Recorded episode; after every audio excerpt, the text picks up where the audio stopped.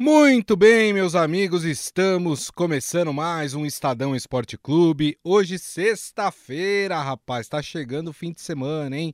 Dia 25 de março de 2022. Sejam todos muito bem-vindos aqui ao nosso programa. Aproveito e convido vocês a participar aqui da nossa transmissão através das mídias sociais do Estadão, Facebook, YouTube e também o Twitter. Participe por lá, manda sua mensagem, manda sua pergunta, o seu questionamento, a sua análise, enfim, participe, participe bastante aqui do programa, que hoje está cheio, viu? Tá recheado. A gente vai abrir o programa falando do sorteio da Libertadores e da Sul-Americana, né? Que se encerrou agora, pouquinho. Faz nem 10 minutos que terminou aí o sorteio dessas competições. Vamos falar também de Campeonato Paulista. Ó, o Corinthians, ó mas suou, rapaz, para conseguir a classificação, mas no final deu tudo certo. O Corinthians é mais um que se classifica para as semifinais do Campeonato Paulista. Falaremos também de eliminatória sul-americana. O Brasil mais uma vez goleou, né? Adversários muito fracos. Dessa vez a vítima da, da, da hora foi o Chile, que tomou 4 a 0 mas tem algumas coisas interessantes, né? Esse ataque novo, Vinícius Júnior, Neymar, Anthony, acho que dá para a gente falar um pouco e também até prospectar pensando em Copa do Mundo. E vamos falar de eliminatórias europeias. E rapaz, não é que a zebra tava pega ontem? A Itália conseguiu perder em casa para a Macedônia do Norte. Ih, rapaz. Ó, jornais italianos estão bravos. Li alguns agora de manhã, rapaz mas estão pegando pesado em cima da seleção italiana. Deixa eu dar meu boa tarde para ele, Robson Morelli. Tudo bem, Morelli?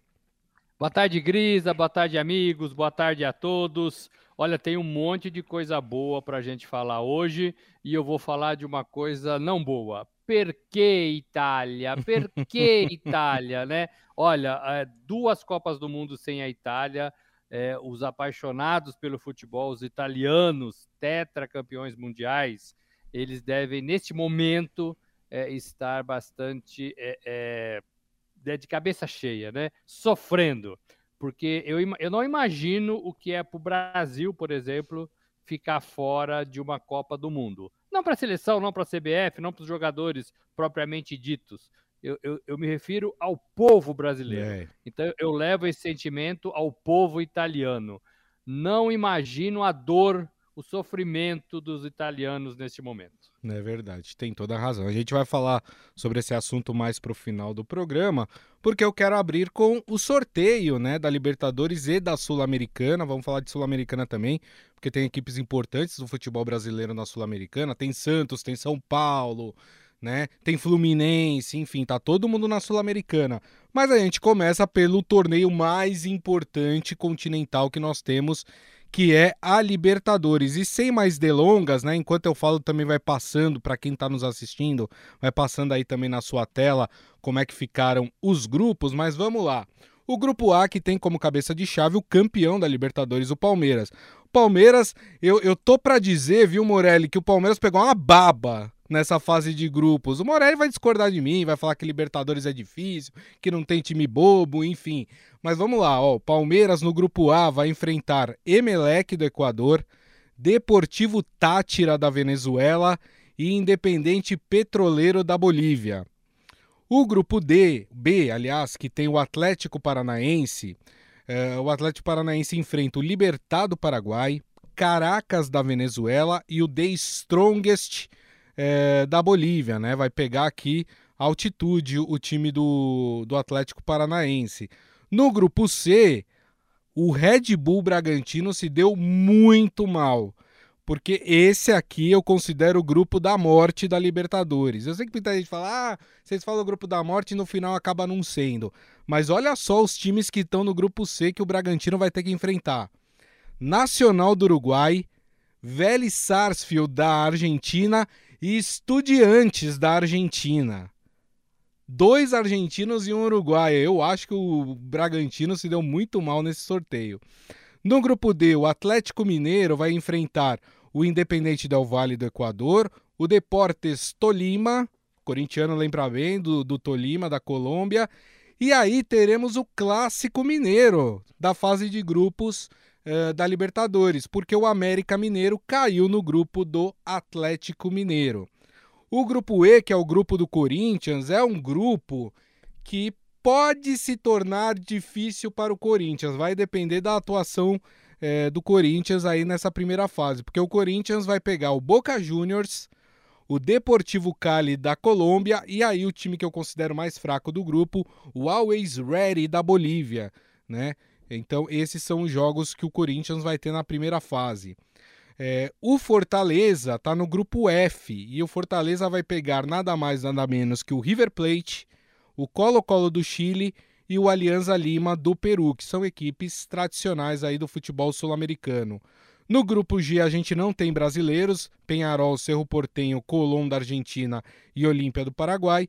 E aí no grupo H nós temos o Flamengo. O Flamengo, que é o mesmo caso do Corinthians, tem um grupo aí que pode se tornar encardido, né? Tem o Universidade Católica do Chile, tem o Sporting Cristal do Peru e tem o Tajeres da Argentina. Concorda comigo, Morelli? O Red Bull Bragantino se deu mal nesse sorteio? Ô, Grisa, concordo sim. Eu vou tentar falar aqui por grupo, que acho que é mais fácil para os nossos ouvintes entenderem e acompanharem lá de casa. E vocês podem também dar a opinião de vocês sobre. Perfeito. Difícil, fácil, né? Você falou da baba do grupo A. Ô, Grisa, vou falar uma coisa para ah, você. Ah, não, Morelli. Não vem com esse papo. Ô, Grisa, ah. É uma baba. Ah, bom. Na teoria. na teoria, né? Olha, o Palmeiras é o atual campeão e tá jogando bem. Sim. É, dois anos de entrosamento. O Emelec não faz frente. O Tátira não faz frente. E o, o, o Independente Petroleiro não faz frente. Existem logísticas aqui para chegar nesses lugares para fazer os jogos, isso pode ser um agravante. É, vai viajar né? bastante. Viaja bastante, então é um problema. Mas no futebol dentro de campo, para mim o Palmeiras tem que sobrar nesse grupo. Então, é claro que não é a baba que você falou, nós estamos brincando. Com, com Libertadores não se brinca, não se brinca, e nós estamos brincando, mas realmente o Palmeiras deu sorte na primeira fase. Vou para o segundo grupo, o grupo B, que tem o Atlético Paranaense, que é um time que está em altos e baixos aqui Posso só, no Brasil. só dar um, um pitaco aqui no grupo do Palmeiras, coisa que eu esqueci de comentar. É, o Sim. Independente Petroleiro da Bolívia joga em Sucre, 2.800 metros de altitude, que é o, também um fator a, sempre a ser colocado, sempre é, precisa estar tá ali no planejamento das equipes, né, Morelli? E como eu já disse aqui, a gente já viu vários tipos de programação de equipes brasileiras indo para altitude. Tem gente que chega uma semana, tem gente que chega na véspera, tem gente que vai na hora do jogo. A gente já viu de tudo na preparação desses times brasileiros, desses atletas em altitude. Cada um tem a sua, a sua forma, a sua, a, o seu jeito de fazer a coisa. É difícil, cansa mais, a gente sabe disso. E a bola fica com uma outra pegada. Eu acho importante importante mais do que a respiração ali, o ar rarefeito, é você saber é, é, treinar com a bola na altitude, porque isso muda, muda demais, demais. Perfeito. O Atlético Paranaense tem um grupo que eu acho que é equilibrado, é, times mais ou menos, mas o Atlético também para mim é um time mais ou menos nessa temporada, então eu acho que aqui vai ser um pega para capar, quem sair na frente ali pode ganhar é, é um pouco de folga e de tranquilidade para fazer suas partidas. No grupo C, é o grupo do Bragantino. Dois argentinos e um uruguai. Não preciso falar mais nada, né? Dois argentinos. Todos um campeões uruguai. de Libertadores. É, em outras épocas. Mas Sim. jogar contra times argentinos, para mim, é sempre difícil. E jogar contra times uruguaios é a segunda dificuldade da América né, da América do Sul. Verdade. Né? Se estivesse do outro lado, eu falava que jogar contra times brasileiros é a maior dificuldade. Depois os argentinos, depois os uruguaios. Né? Mas então, para o time brasileiro, jogar contra o argentino é ruim. Eles sabem jogar Libertadores, eles sabem jogar Sul-Americana, eles sabem cozinhar o jogo, eles são muito manhosos e a gente ainda não tem essa experiência. Né? Então, eu acho super difícil. Não sei, não sei o que pode acontecer com o Bragantino nessa. Mas o Bragantino é um bom time né? É um bom time, é um time bem montado. Então, para mim, é, é, são todos iguais aqui, uhum. todos iguais. O que torna o grupo dificílimo. O grupo D é esse clássico Atlético Mineiro e, e América Mineiro. Uhum. Não gosto, nunca gostei de enfrentar na primeira fase, né, brasileiros, porque eu acho que o time brasileiro se conhece demais Sim. e fica um jogo imprevisível. Mas no futebol, na teoria, o Atlético passaria por todos eles, pelo Independente, pelo Tolima. Você falou que o Corinthians conhece bem o Tolima, deu uma provocada aí no Corinthians. o Tolima foi aquele time, né, que eliminou o Corinthians na pré-Libertadores. É, é, então, assim, para mim o Atlético sobra aqui na teoria é, e talvez o mais difícil seja mesmo o América Mineiro, né? É, é. No grupo E, ai, ai, ai, vai ter, vai ter azar assim lá longe, né? Existe uma história muito bonita, muito legal, é, muito emocionante, muito trágica de Corinthians e Boca Juniors. Verdade. Então, e, e, a bolinha deu Corinthians e Boca Juniors. O papelzinho colocou os dois times de novo. O Boca e o River são times excelentes, mas que passaram a temporada passada se reformulando, uhum. tentando achar um, um, caminho diferente. Então eu imagino que neste ano, nessa Libertadores, eles estejam um pouco melhor do que na temporada passada. São camisas pesadíssimas, são times belíssimos. É, e aí eu vejo um problema para o Corinthians, né? É, independentemente da fase, eu vejo problema para o Corinthians é, logo de cara, né? Logo de cara. O Deportivo Cali é aquele, é aquele finalista que o Palmeiras ganhou a Libertadores de 99. É, é um time que apareceu depois deu uma desaparecida. E o Red, como você disse, tá sempre pronto, mas é o mais fraco, né? É o mais fraco, tá? É o mais fraco. Tá sempre pronto, mas é o mais fraco, né? Aus Red. É. É, o Grisa, o grupo F é, é tem o Fortaleza. Fortaleza. também não vai ter vida fácil. Tem o River que eu já falei, o Colo-Colo. O futebol chileno não está bem. É, e o Aliança Lima também não acho um time forte, não. Mas é tradicional de Libertadores, está sempre ali. Então eu acho que vai ser um grupo equilibrado também, equilibrado também. Não pode vacilar nesse grupo, sabe? O Penharol está no grupo G. O Penharol tem tradição, Cerro Portenho tem tradição, o, o Colón é argentino e o Olímpia tem tradição. O Olímpia pegou o lugar do Fluminense, era para ter o Fluminense aqui. Isso. É, eu acho que todos esses são times em formação, são times razoáveis. Qualquer um pode se classificar aqui. É, são times razoáveis. Uhum. São, é um grupo equilibrado, mas do meio para baixo, sabe? Sim. E aí, para finalizar, o Flamengo. O Flamengo é o grande time também do futebol brasileiro, da Libertadores. É, Espera-se muito deste Flamengo nos próximos meses, inclusive dentro da Libertadores. E ele pega adversários tinhosos, mas que daria para passar né? O, o Universidade Católica, é, o Sporting Cristal do Peru e, e o Talheres da Argentina. Para mim, rivais mais fracos do que o Flamengo. E todo mundo está esperando esse degrauzinho que o Flamengo pode dar na, na temporada e deve dar ao longo dos meses. É isso aí, muito bem. Deixa eu mandar um abraço aqui. Você conhece o seu Florindo Romão? Florindo Romão, meu padrinho. É, o seu Hélio tá falando que estão os dois lá assistindo a gente. Um abraço pros dois, então. É. Um abraço pros dois. E bom almoço, hein? o, o seu Hélio ainda fala tudo no timão é diferente, o coração não tem mais paciência, né? A gente já vai falar do Corinthians, hein? Da vitória suada ontem sobre o Guarani para poder se classificar para as semifinais do Campeonato Paulista. Para a gente encerrar, deixa eu falar aqui rapidamente de Sul-Americana, né? Uh, tivemos o sorteio da Sul-Americana. Eu só vou falar dos grupos que tem brasileiro, tá? Porque acho que é o mais importante.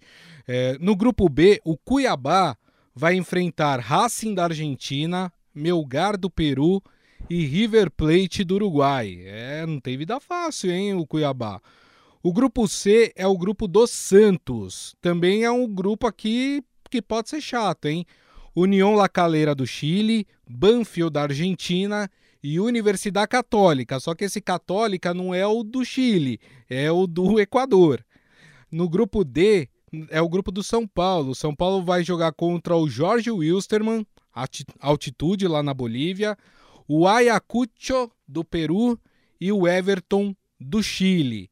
O Internacional caiu no grupo E e vai jogar contra o Independente Medellín da Colômbia, 9 de outubro da, do Equador e Guaiarenha do Paraguai. No grupo F, que é o grupo do Atlético Goianiense, para mim é um grupo complicado aqui. O Atlético se deu mal no sorteio, porque tem LDU do Equador, Defensa e Justiça da Argentina, e aí tem um clube um pouco mais fraco que é o Antofagasta do Chile. No grupo G, nós temos o Ceará, que vai enfrentar o Independente da Argentina, o Deportivo Lagoaíra do, da Venezuela e o General Caballero do Paraguai. E no grupo H, o Fluminense vai pegar Júnior Barranquilha da Colômbia, Oriente Petroleiro da Bolívia e União Santa Fé da Argentina. O Fluminense também caiu aqui num grupo complicado. O que, que achou dos grupos da Sul-Americana, Morelli? O Fluminense para mim é o mais forte, né? É o mais equilibrado. O Santos, ele tá no nível desses outros adversários, é né? É verdade. Do Benfica, do Universidade Católica, então vai sofrer, vai sofrer. Não vejo o Santos muito melhor não. Acho que o São Paulo tem um caminho mais tranquilo e acho assim que eu penso que os times brasileiros na Sul-Americana, eles têm muitas, muita condição de ir bem, muita condição de avançar. E talvez é, analisando ali o que, que precisa fazer, o que, que não precisa fazer, qual é a condição do Campeonato Brasileiro nas outras competições, talvez o, o clube brasileiro, né, os clubes, eles possam é, dar uma ênfase para a Sul-Americana. É uma competição interessante, que paga bem é, é, e que está crescendo no interesse dos clubes do Brasil. Eu vejo o São Paulo aqui com muitas condições de passar fácil nesse grupo Sim. D. E os outros eu acho que vão ter um pouco mais de dificuldade. Perfeito. Só um detalhe, eu falei do Ceará, né? É, que disputa a Sul-Americana, é, o Ceará é, acabou de demitir o Thiago Nunes, técnico Thiago Nunes. Né? Uh, o Ceará foi eliminado na Copa do Nordeste para o CRB e o Thiago Nunes acabou de deixar o Ceará. Quer dizer, vai entrar aí na competição sul-americana é, tendo que se refazer porque vai entrar um comandante novo aí que vai fazer um trabalho diferente. Enfim. E o Thiago Nunes volta a estaca zero, né? Um técnico promissor no Grêmio, é. que não deu certo no Corinthians e depois não deu certo mais por onde passou. Por falar em Corinthians, vamos falar de semifinal de Campeonato Paulista. O Corinthians foi o último time a se classificar nas quartas de final. Não foi fácil para o time do Corinthians. O Timão saiu na frente com um gol do Gil, mas depois tomou um empate no segundo tempo do Guarani, gol do João Vitor. E aí a disputa foi para os pênaltis. E rapaz, tinha um momento que parecia, e a gente está vendo aí os gols é, da partida, né? Mais uma vez a gente agradece aqui a Federação Paulista de Futebol é, por ceder as imagens é, do, desse jogo entre Corinthians e Guarani, mas teve um momento ali da disputa de, de pênaltis, Morelli, que eu achei que ninguém ia perder. Eu falei, meu Deus, o que está acontecendo? Não tem ninguém perdendo. Tanto que teve que chegar até o sétimo pênalti do Corinthians e, e o Guarani acabou perdendo seu sétimo, sua sétima cobrança e com isso o Corinthians, o Timão, conseguiu a classificação. Só que tem um detalhe: por causa do empate, o Corinthians perde a chance de decidir a semifinal na sua casa. Vai ter que jogar contra o São Paulo no Morumbi, Morelli. É isso, foi um jogo dificílimo para o Corinthians, ninguém imaginava que fosse assim, mas o Corinthians é, não jogou bem, perdeu algumas oportunidades e deu oportunidades para o Guarani também. O Guarani acertou bolas na trave Sim. e fez um gol e levou a decisão para os pênaltis. É, o Corinthians ainda precisa se, se reencontrar. A gente lembra que quando estava com o técnico interino, é, Lázaro, né? O Corinthians ganhou ali acho que seis partidas seguidas, seis ou sete, e agora com, com o novo técnico, o oficial, o, o efetivado, o bom técnico Vitor Pereira, o Corinthians não consegue se ajeitar e tem dificuldades. É, então, assim, esse, esse amadurecimento precisa ser feito de forma mais rápida mais rápida. A gente achou que o Corinthians não fosse é, sofrer tanto com essa troca, porque vinha jogando bem, vinha jogando é, com o Lázaro de uma forma eficiente. E a gente não vê essa mesma eficiência, mesmo na sua casa, mesmo diante da sua torcida animada, a gente não vê essa, essa mesma eficiência. Classificou, ufa, é legal. É, vai jogar contra o São Paulo no domingo, vai jogar na condição de visitante, isso dá o direito ao São Paulo de colocar somente a sua torcida dentro do estádio. Para mim, isso é horroroso, não vou acostumar jamais com isso, é, com é, jogos de torcida única, uhum. jamais vou acostumar com isso. Eu acho que é uma incompetência do futebol brasileiro e de quem organiza o futebol brasileiro, uma incompetência. Eles não conseguem colocar duas torcidas no estádio, e eu não vou acostumar com isso, sempre que puder vou falar. É, eu acho que deveria estar meio a meio dividido o estádio do Morumbi. Não vai estar, vai ter só torcedores são paulinos, vai ficar mais difícil é, para o Corinthians, do meu modo de ver. E vejo ainda, Grisa, é, um Corinthians mais fraco do que esse São Paulo. Um Corinthians mais fragilizado, embora tenha bons jogadores. O Corinthians precisa se ajeitar né? É decisão, é semifinal, pode mudar. E o Guarani, eu queria é, deixar aqui o meu abraço para o pessoal de Campinas, porque o Guarani está voltando a ser o Guarani, coisa que a gente, eu, por menos como, como, como é, repórter setorista, eu já fui muitas vezes ao Brinco de Ouro, já cobri demais o Guarani, gostava demais, era muito bem recebido é, no estádio, o time treinava no estádio, né? É, e assim, eu gosto de ver um time desse, dessa tradição, desse tamanho, é, é, quando ele ressurge. E para mim, essa partida carimba, carimba é, o ressurgimento do Guarani no futebol de São Paulo. É verdade. Quando você está acompanhando aí, né, para quem está nos acompanhando na, na, nossa live, tanto no Facebook como no YouTube, como no Twitter, né, as cobranças de pênalti aí, né, que chegaram até a sétima cobrança, né, todo mundo acertando, e aí na sétima cobrança, o, se eu não me engano é essa, né, o, o Guarani perde uh, a sua cobrança e aí o Corinthians acaba, não, não foi essa, é a próxima. O Corin... essa, foi, o... essa, foi, essa foi valente. Essa Isso foi valente, aí. é verdade, né? Corajoso. Cavadinha. É, Ô, Grisa, Dá... ô, Grisa, lá no Perigoso. Garrafão, Grisa, eu, eu, sou cobrador de pênalti, né? Faz tempo que eu não jogo. Fazem isso? De deixam você bater pênalti? É, deixam, deixam. Quando o Marquinhos não tá lá, porque ele gosta de pegar a bola correndo, é. né? E ele tá no meu time. Mas olha, a primeira leva, os cinco primeiros, são os caras que treinam. É. São os caras competentes, são os caras que gostam de cobrar.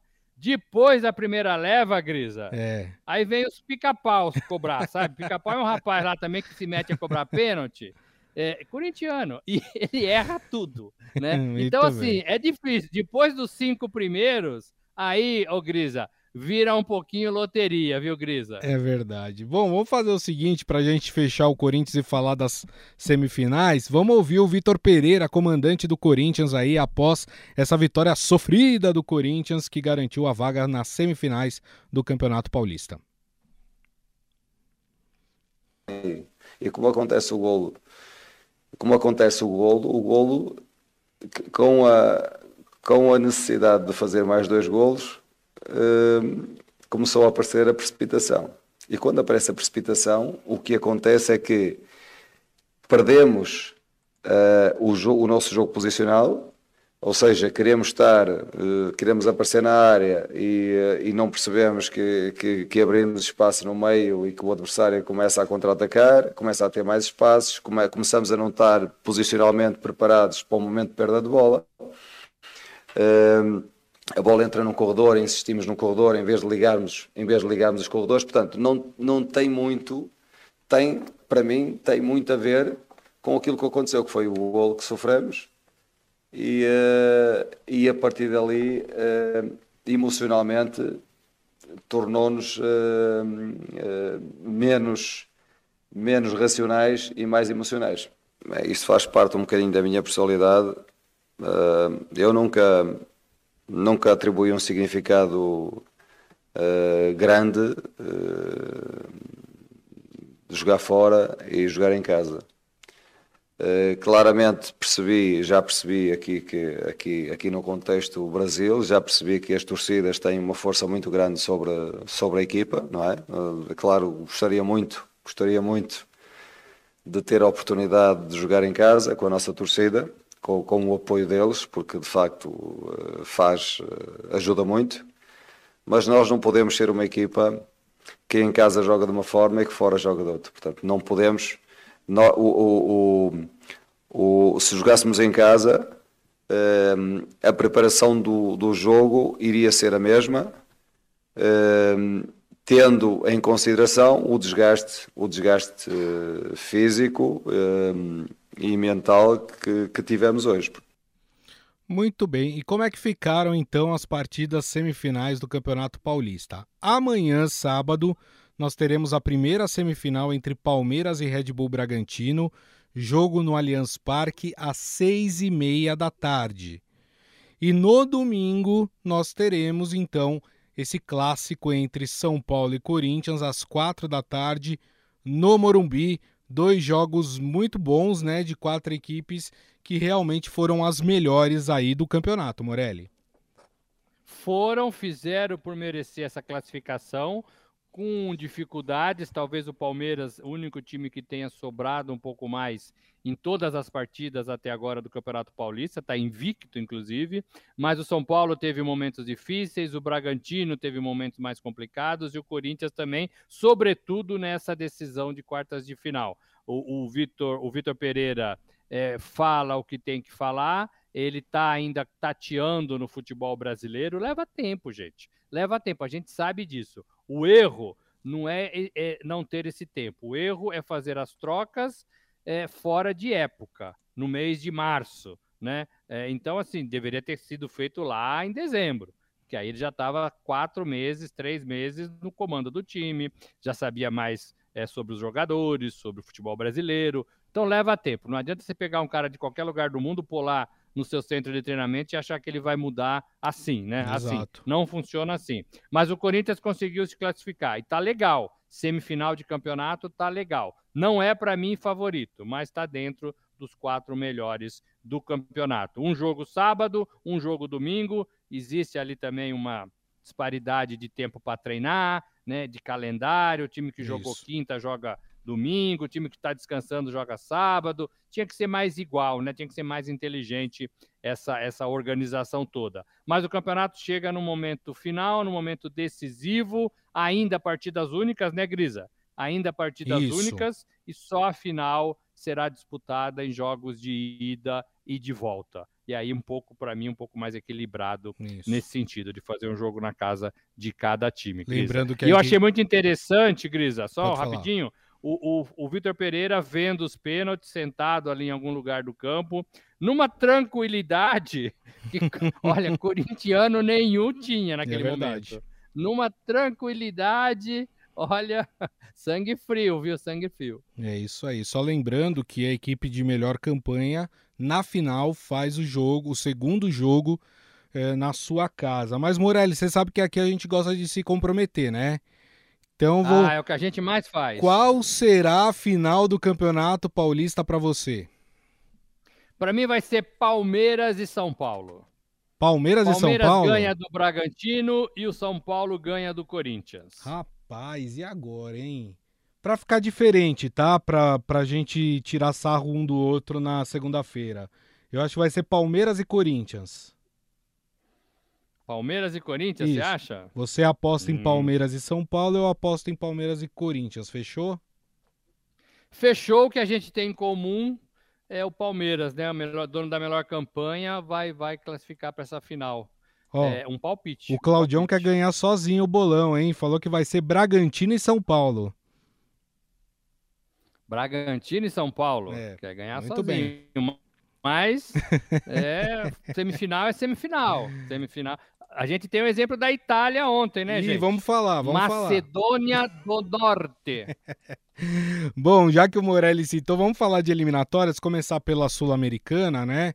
Ontem o Brasil entrou em campo, fez 4 a 0 passeou em cima do Chile, né?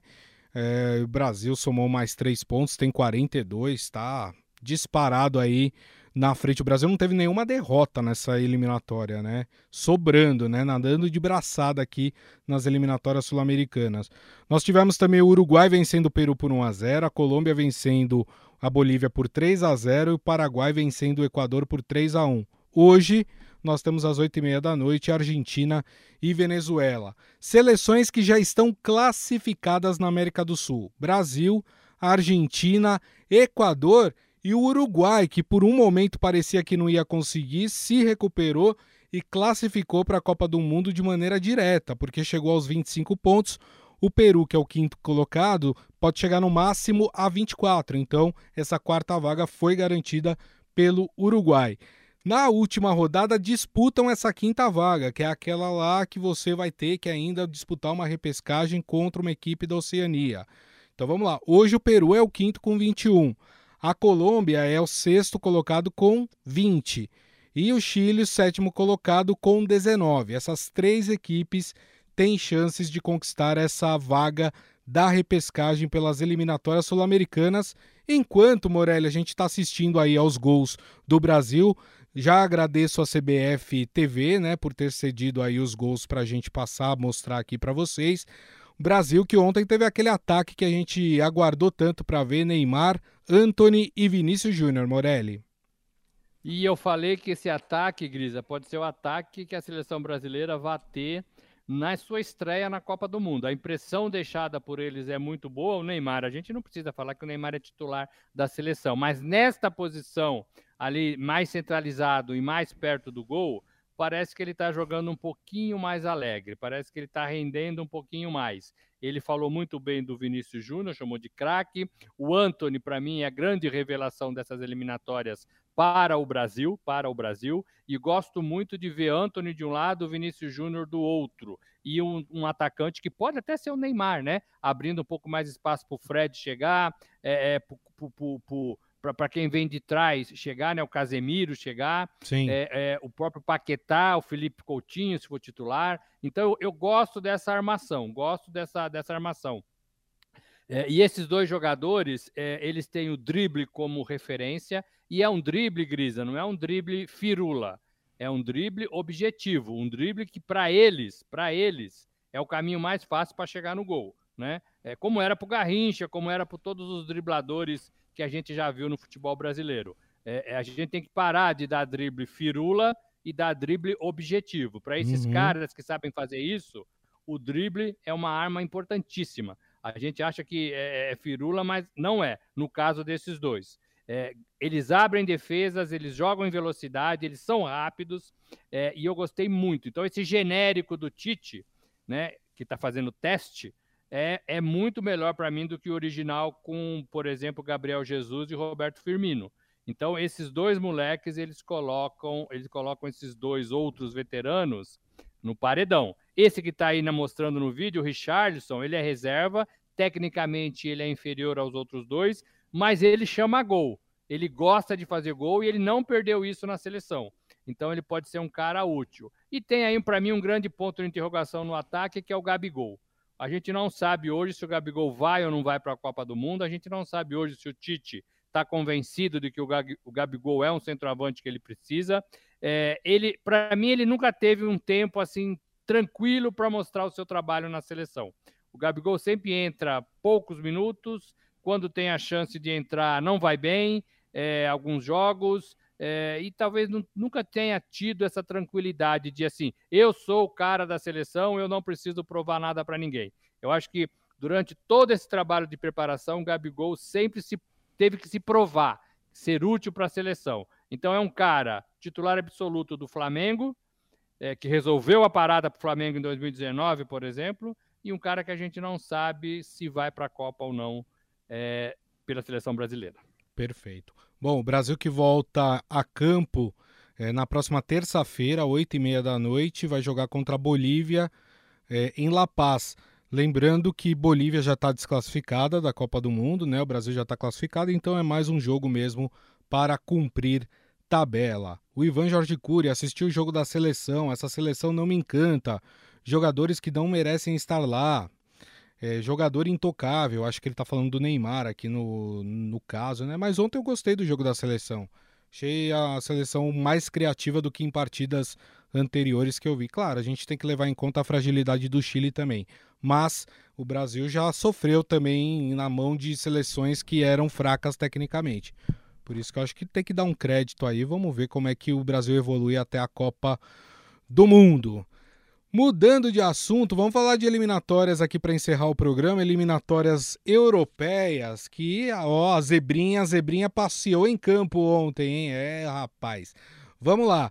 Nós tivemos o país de Gales é, fazendo 2 a 1 na Áustria. Com isso, o país de Gales se classifica, vai esperar o confronto entre Escócia e Ucrânia, que só vai acontecer em junho, que desse confronto vai se decidir quem vai para a Copa do Mundo.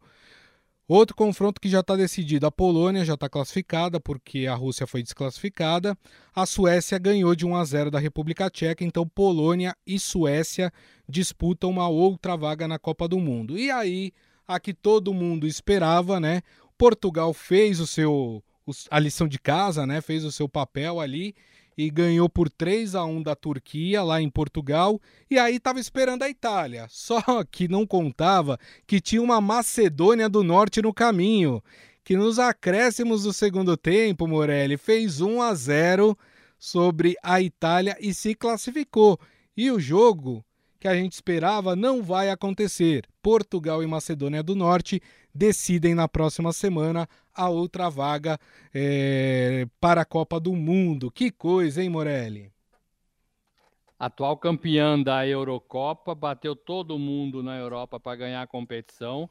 Parecia um retorno é, garantido para a Copa do Mundo por causa dessa competição é, e não conseguiu, deixou para uns jogos finais, né? Não conseguiu a classificação nas eliminatórias normais, foi para a repescagem tinha um adversário de todos eles no chaveamento o mais fraco. Verdade. Portugal, Turquia, Itália e Macedônia. Macedônia é o mais fraco de todos.